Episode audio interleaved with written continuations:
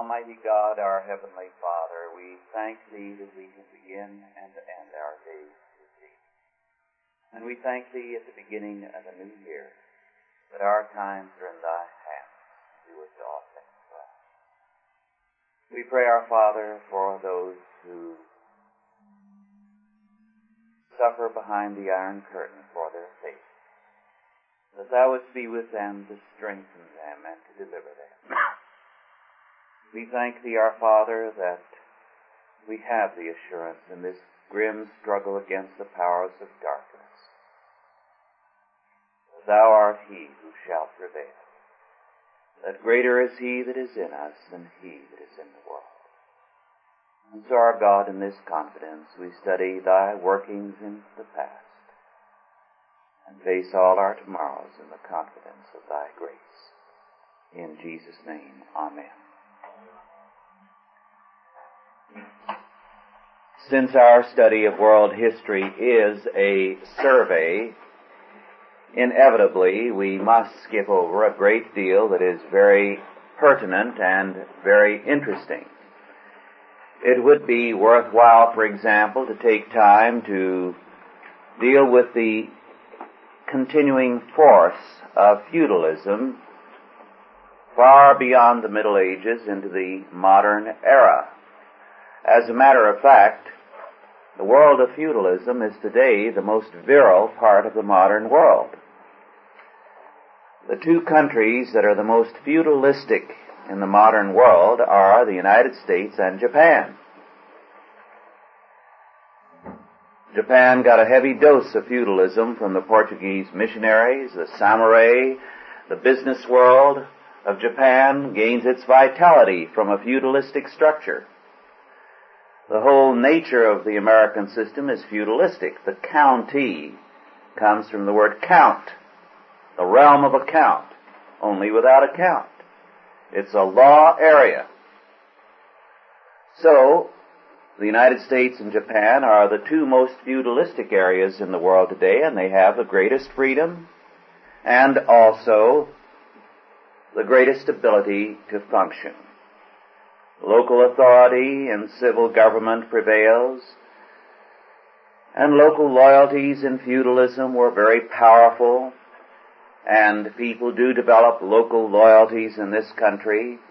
They will be from a particular part of the South, a particular county.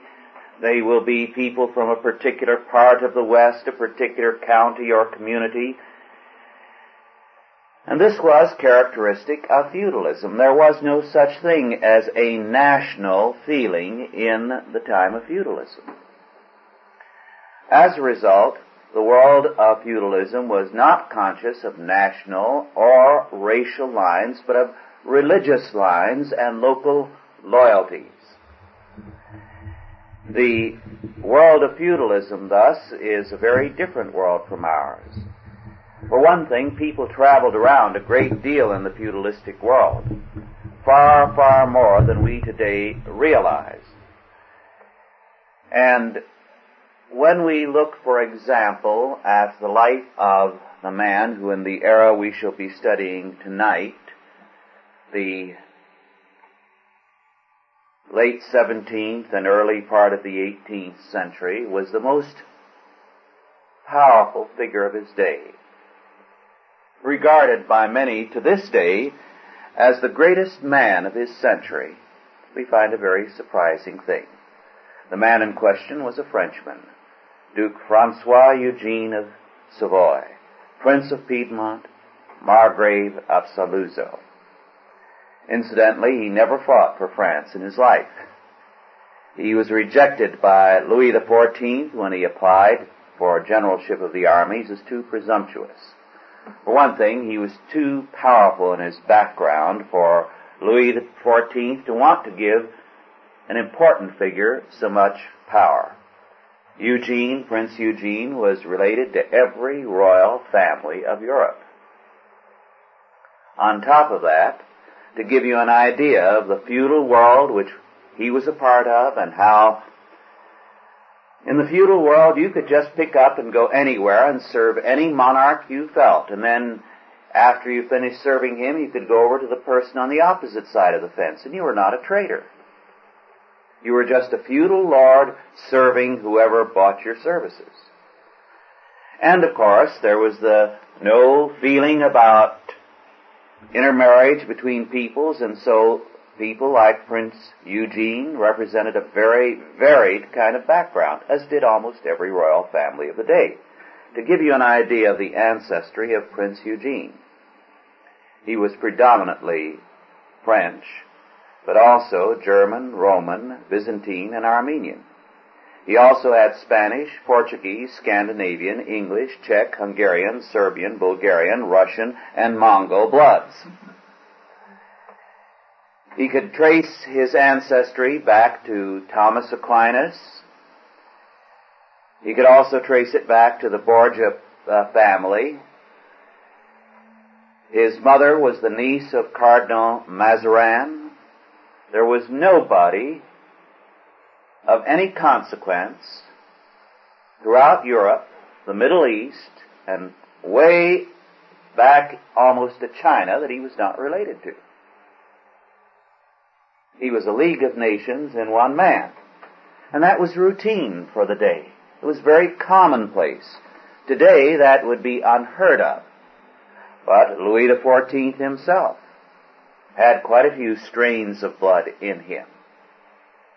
Louis XIV was French, he was Spanish, he was English, he was German. He was quite a few other things, including Jewish and Moorish.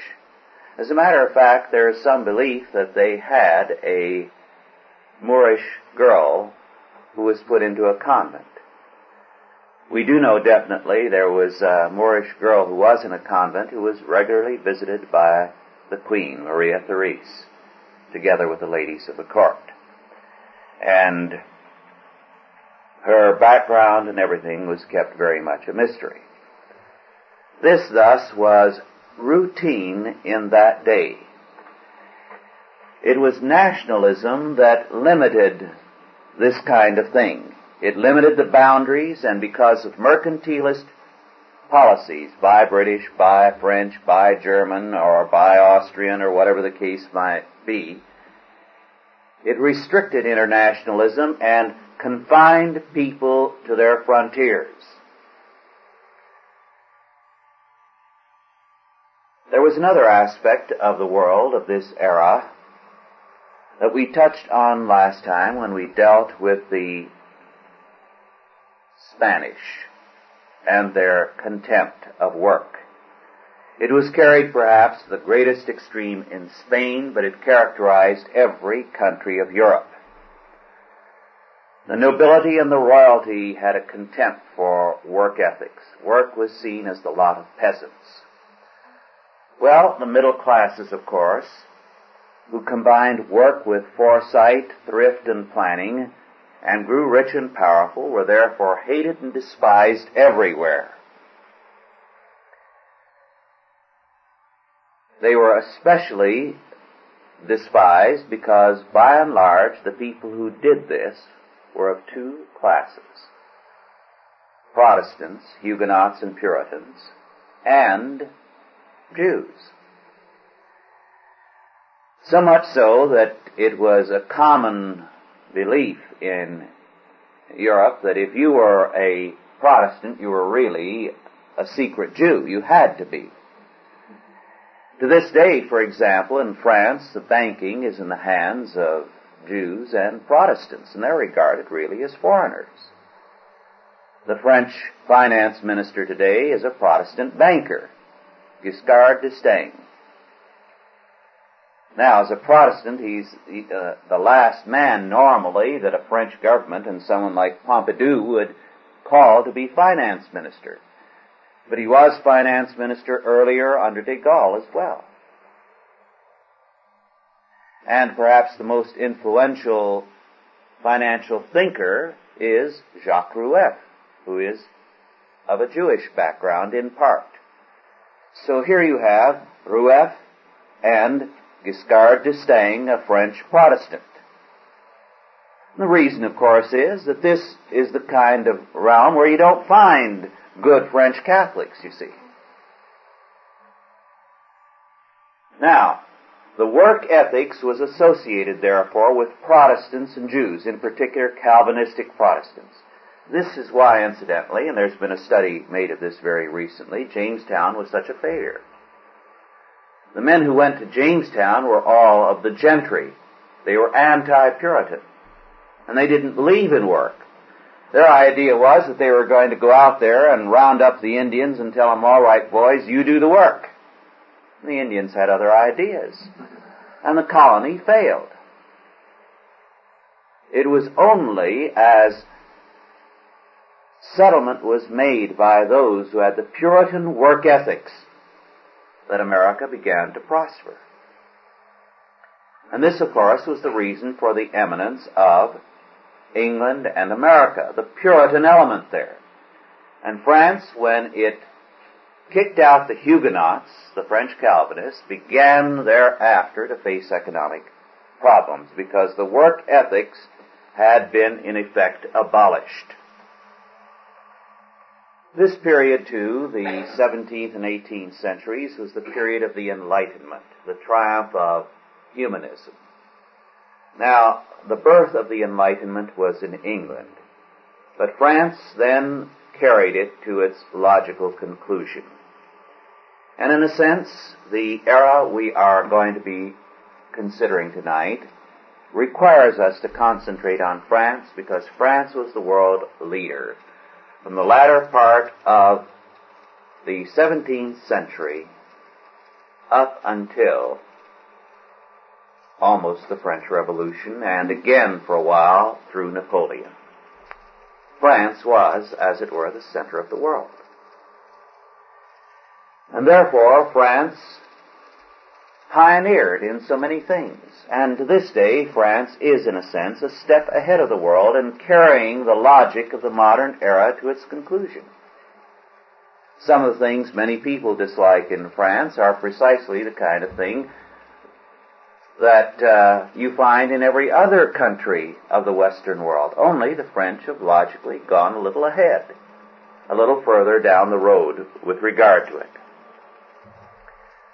During this era, and far earlier, well before the Reformation, France had Gallicanism. Now, Gallicanism, in a sense, was the same thing as Anglicanism.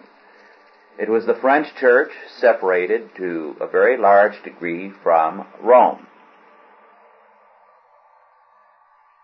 Still nominally Catholic, but really virtually independent of the Pope. This ended with Napoleon. Work, as I indicated, was despised.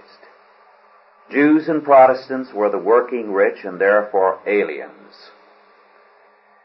They were so much despised that on one occasion when the Duke of Saint-Simon, who was not a fool but a very intelligent man,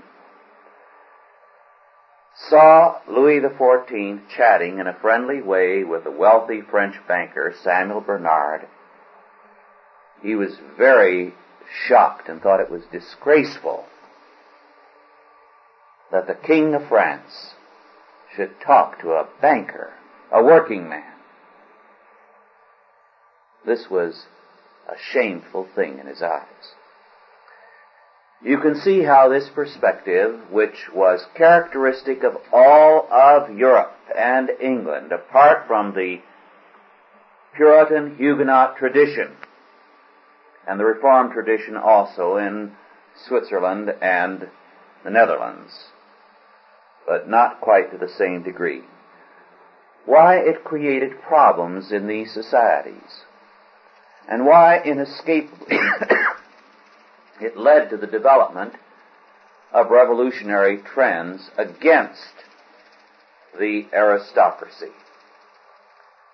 Now, Louis XIV, whose dates are 1638 to 1715, had a long reign as a king. He was a small boy when he succeeded his father, Louis XIII. He was a king, therefore, for well over 65 years. That's a long reign.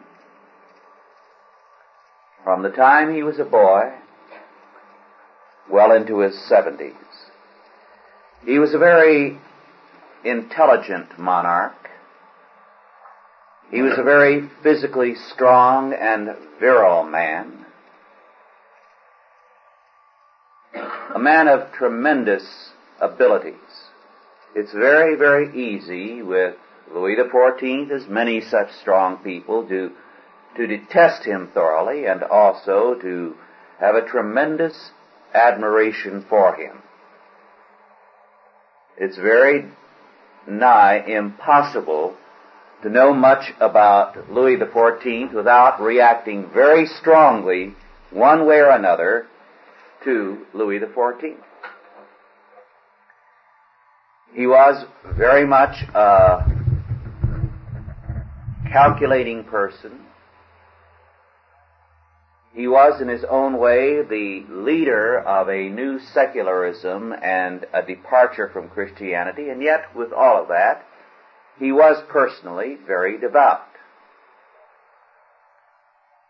He was a man who placed a great deal of emphasis on proper form.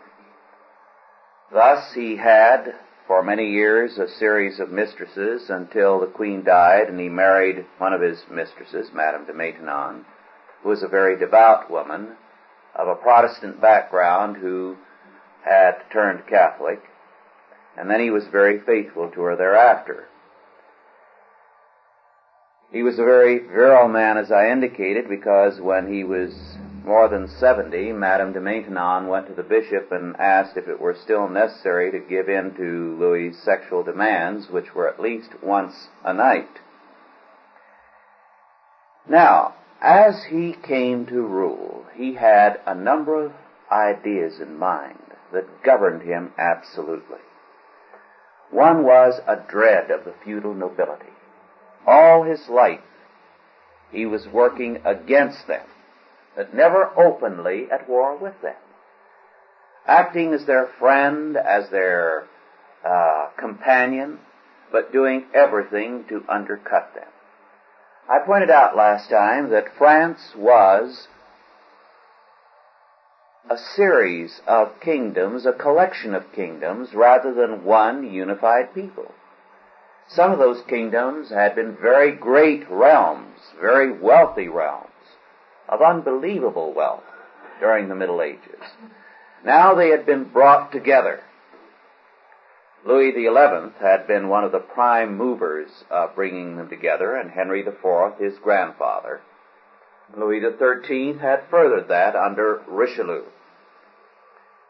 But when Louis XIV was a small boy, this whole settlement was almost destroyed by a revolt of the nobility, trying to reestablish their independent realms, their separate kingdoms. So that for a while, as a boy, he lived in great fear that any time he might be taken captive or even killed by these warring lords, and the whole realm destroyed. He never outgrew the fear of that, the fear of the power of the nobility. As a result, he worked to nullify it. He brought the nobility to the court to prevent them from building up their power base in their particular realms, so that if a lord was from Burgundy, which had been an independent kingdom, or Aquitaine, which had been a powerful kingdom, and Normandy, a powerful kingdom, and so on, they came to the court. They stayed there unless the king gave them permission to leave. He gave them all kinds of ritual offices, and he made everything in the court an elaborate, semi-religious state ritual, with himself, the king, as it were, God on earth, and these as the high priests. So that he, in no time at all, had the nobility fighting with each other to try to get important positions that would put them close to the king. To be lord of the chamber pot, for example, which meant that first thing in the morning you were there by the king's bed with a chamber pot. or lord of the wardrobe, so that you handed him his bathrobe when he got up, and so on. You were there to say something to the king and to put in a word on this and that, you see. Everything was made into an elaborate ritual. It seems ridiculous to us, you know, that men who had ruled realms, had been powerful, had armies, would be quarreling as to and struggling to get the honor from somebody else of handling a chamber pot or a bathrobe. But Louis very shrewdly made everything a ritual. And then every night, gambling. So that the lords were hooked on this, and they became gamblers who enjoyed doing nothing but sitting around and going through the ritual during the day and dreaming of getting some little job whereby they handed something to the king, and then at night gambling. They had no desire for work to begin with. Now they were tied to the court ritual and separated from their realms. This had great consequences for the future of France, because they were now separated from the common people on whom they depended for their income. They were courtiers whose life was governed by the court, who regarded it as the worst of punishment after a while, to be abolished from the court for a while and sent back to their own estates. Now, as I said, France was a collection of kingdoms with very different peoples. The Bretons, for example, were Celts related to the Welsh. The Burgundians were a separate people, Germanic. In the south of France, you had people of a very different character, where Syrian influence in the early part of the Middle Ages and the so-called Dark Ages had been very strong, very powerful. So you had a different kind of person there. Now, while these lords were a part of these realms and spoke the local language, they had a closeness with these people. They could understand their problems. They could rule them wisely. But once they became courtiers and spoke the language of the court, they were strangers to these people. This paved the way for their ultimate downfall, because they had nothing in common any longer with the people on whom they depended. But Louis XIV broke the back of feudalism in France by tying the people to the court and to a court ritual. Then next, Louis XIV had a middle-class cabinet. He went to these working people of the middle class and made them the real powers in the government. Now, these were people who, however wealthy, however successful, were not important enough to take over the government. They were experts. They were a bureaucracy. The state was run by them, but none of them were able to dominate it, because none of them were powerful enough individually or national figures. It has been said that the first Pentagon was Versailles and the court of Louis XIV, and very rightly so. It was even to the military extent, because he established there the first department of war in any modern sense. He had a corps of engineers to do the military planning. From a few thousand peacetime army, he raised the army to 100,000 in peacetime and 400,000 in war. And in peacetime, they were busy planning. The first inspector general of his army was General Martinet, from whence we get the word Martinet.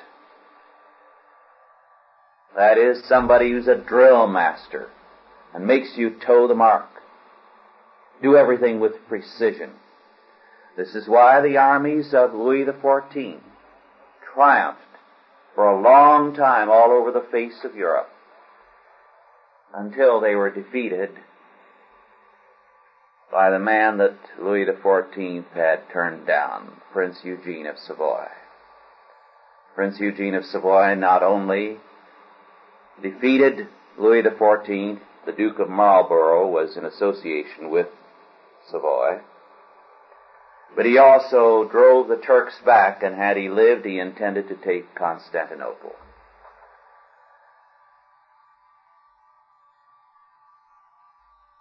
But what Louis XIV did with this Pentagon concept was to turn government from a one-man thing, as it had been, into a bureaucracy.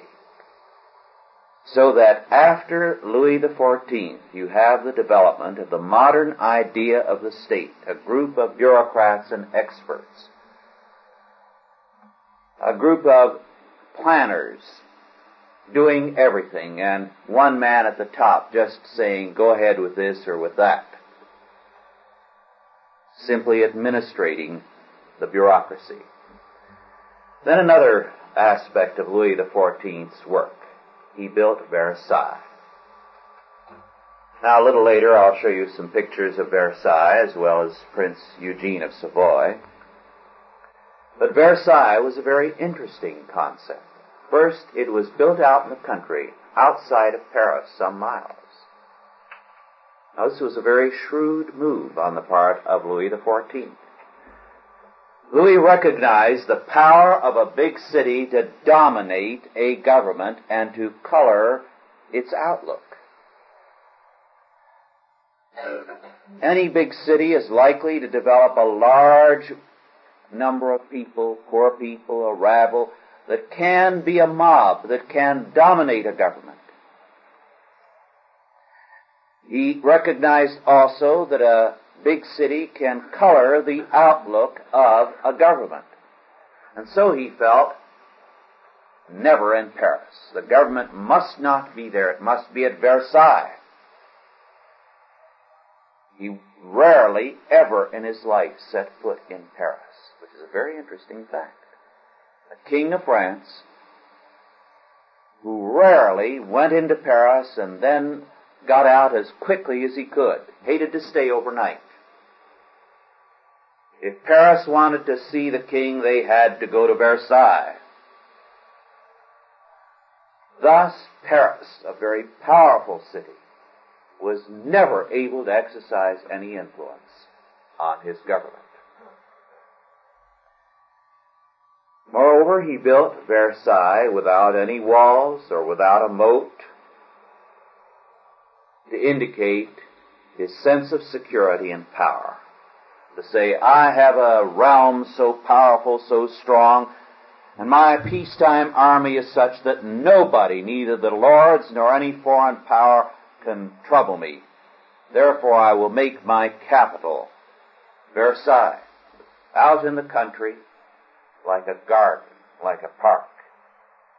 He had a zoo there with animals from all lands.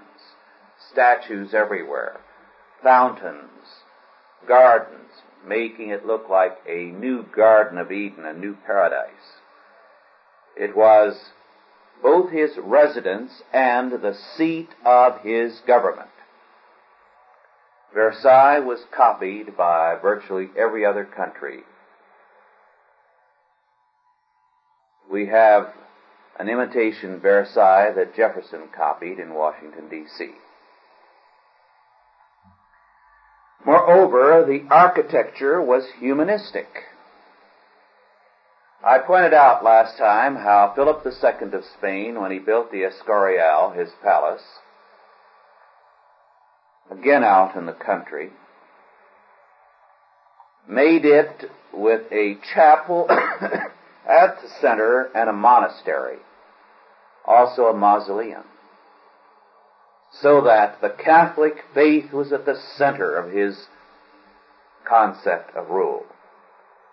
For Louis XIV, the chapel was at one side. The center of the building was his bedroom. And he ruled from his bedroom. He'd get up in the morning, and after having eaten and bathed, he bathed daily, he would then receive a procession of his ministers, these middle-class experts, make his decisions. This was the center. Moreover, the fact that he reigned so long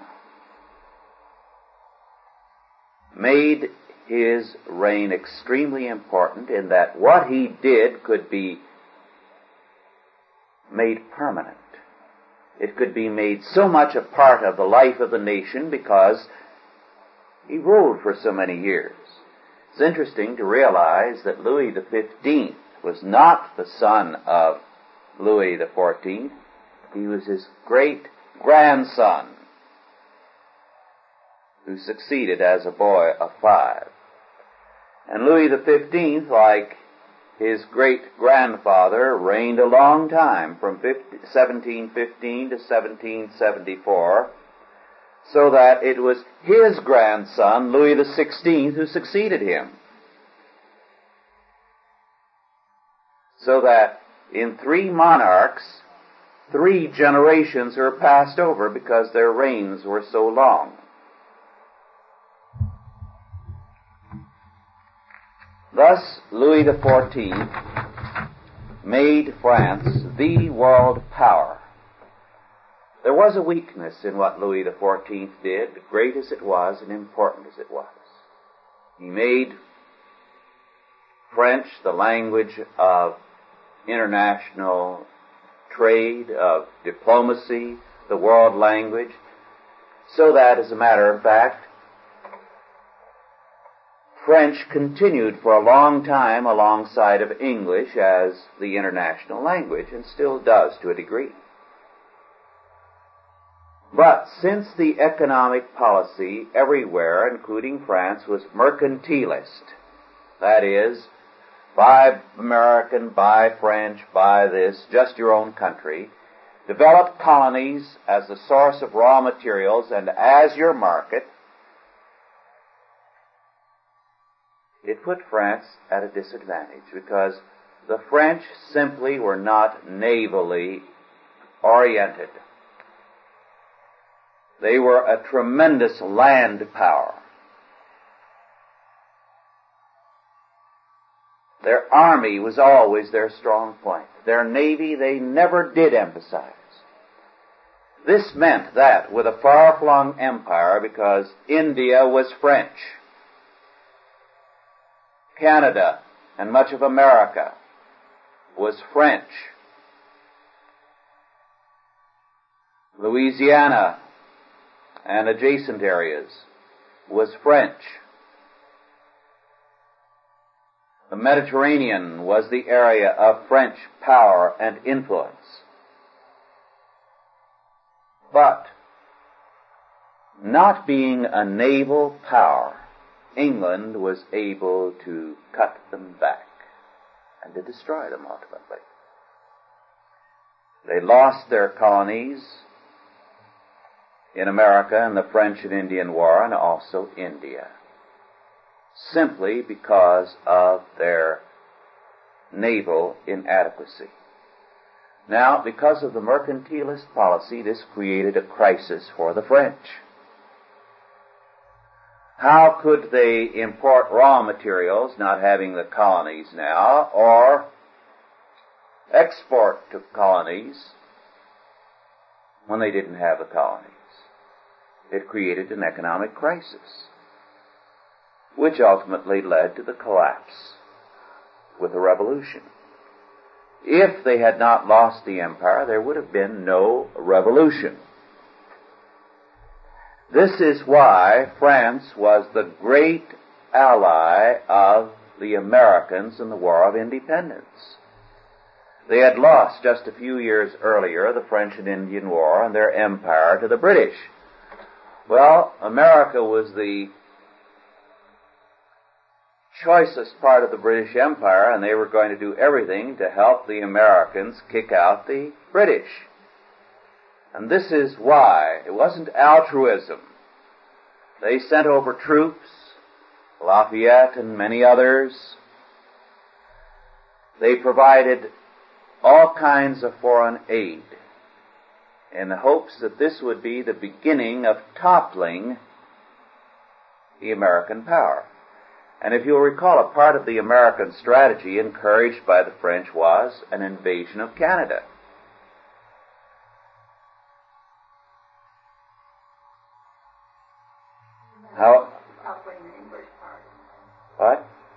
Yes, toppling the English power, yes, excuse me. However, this did not prevent the collapse. In fact, it very nearly led to a collapse both in Britain and in France. If it had not been for the Wesleyan revival and the evangelical revival within the Church of England, when the French Revolution occurred, there would have also been a revolution in Britain. It was the religious aspect in Britain that prevented it from blowing up in a revolution. Now, the French Revolution was the great opportunity for the radical humanists, the Enlightenment thinkers who called themselves philosophes. I indicated earlier their sources were the English deists and thinkers and also the Dutch thinkers. There are several things that characterize these philosophes.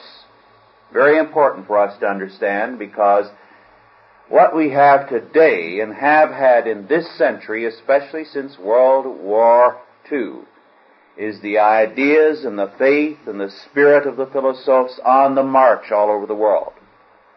They were urban, first of all. Therefore, they had no sense of the reality of the soil and of man being bound to the earth. They saw things from the standpoint of big city people who, with a wave of a hand, assume you can do this and that, and as though, well, the food's always going to be supplied. Those slobs out there on the farms, the peasants, they'll always provide it, you see. They just assumed these things. They assumed production. They were planners, pure and simple. Second, they were characterized by a total hatred of Christianity. Anything was tolerable. Any kind of paganism, any kind of primitive religion, but not Christianity. Voltaire, for example, said, "Every sensible man, every honorable man, must hold the Christian sect in horror." The motto of these people was, "Wipe out the infamy." The infamy being Christianity. Then they had a motto, which they derived from Terence and Seneca, the Romans, "I am a man. I think nothing human alien to me." And of course the meaning of this is, you tolerate everything except Christianity. You tolerate every crime, you tolerate every pervert, because nothing human is alien to me. Again, you recognize a familiar temper of our day. Then Diderot declared, and I quote, "The magistrate deals out justice. The philosophe teaches the magistrate what is just and unjust," unquote.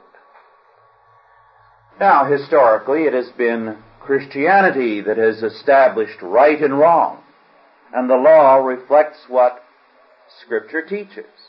But no, they said, we the intellectuals, the philosophes, will be the new priests of humanity, so that we will say what the law should be and what right and wrong are. We will define all these things. Now, since the churches were politically controlled, these philosophes very quickly provided or the takeover of the churches in all the countries, and politically appointed bishops in England, in France, in Germany, and elsewhere who were unbelievers. And this is a point which very few scholars will touch on. You find it here and there in footnotes. But the great destruction of the churches, whether in England or France or elsewhere, was by these political bishops, men who hated the church. You had one, for example, Archbishop of Canterbury, whose wife was very much a slut. He had an illegitimate son whom he promoted to office in the church, and so on, that sort of thing. These were men who hated the faith. And an opportunity to pull down a church or to destroy it was all to the good for them. Then another aspect of these philosophes, and again this is something that strikes a very familiar note. Homosexuality was the mark of membership in the in-group.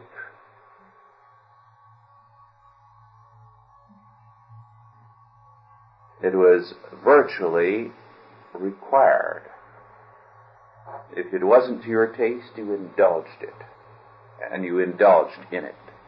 It was the mark of membership in the in-group.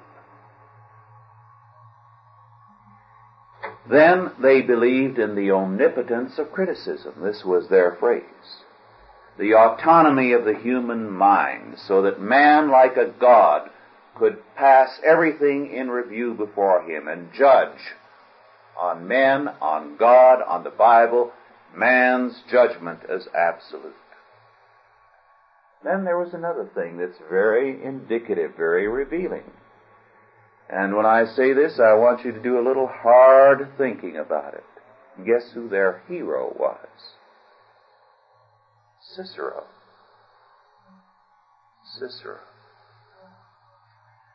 And when you examine what Cicero was, and you can look up Cicero in my book, The One and the Many, I have quite a bit about him, you'll realize why he was. It's very interesting that Cicero is being foisted on conservatives now as though he were a great hero. And it's very interesting that the woman who claims to be a Christian and has written a gooey book on Cicero as though he were a great hero, Taylor Caldwell, was in Los Angeles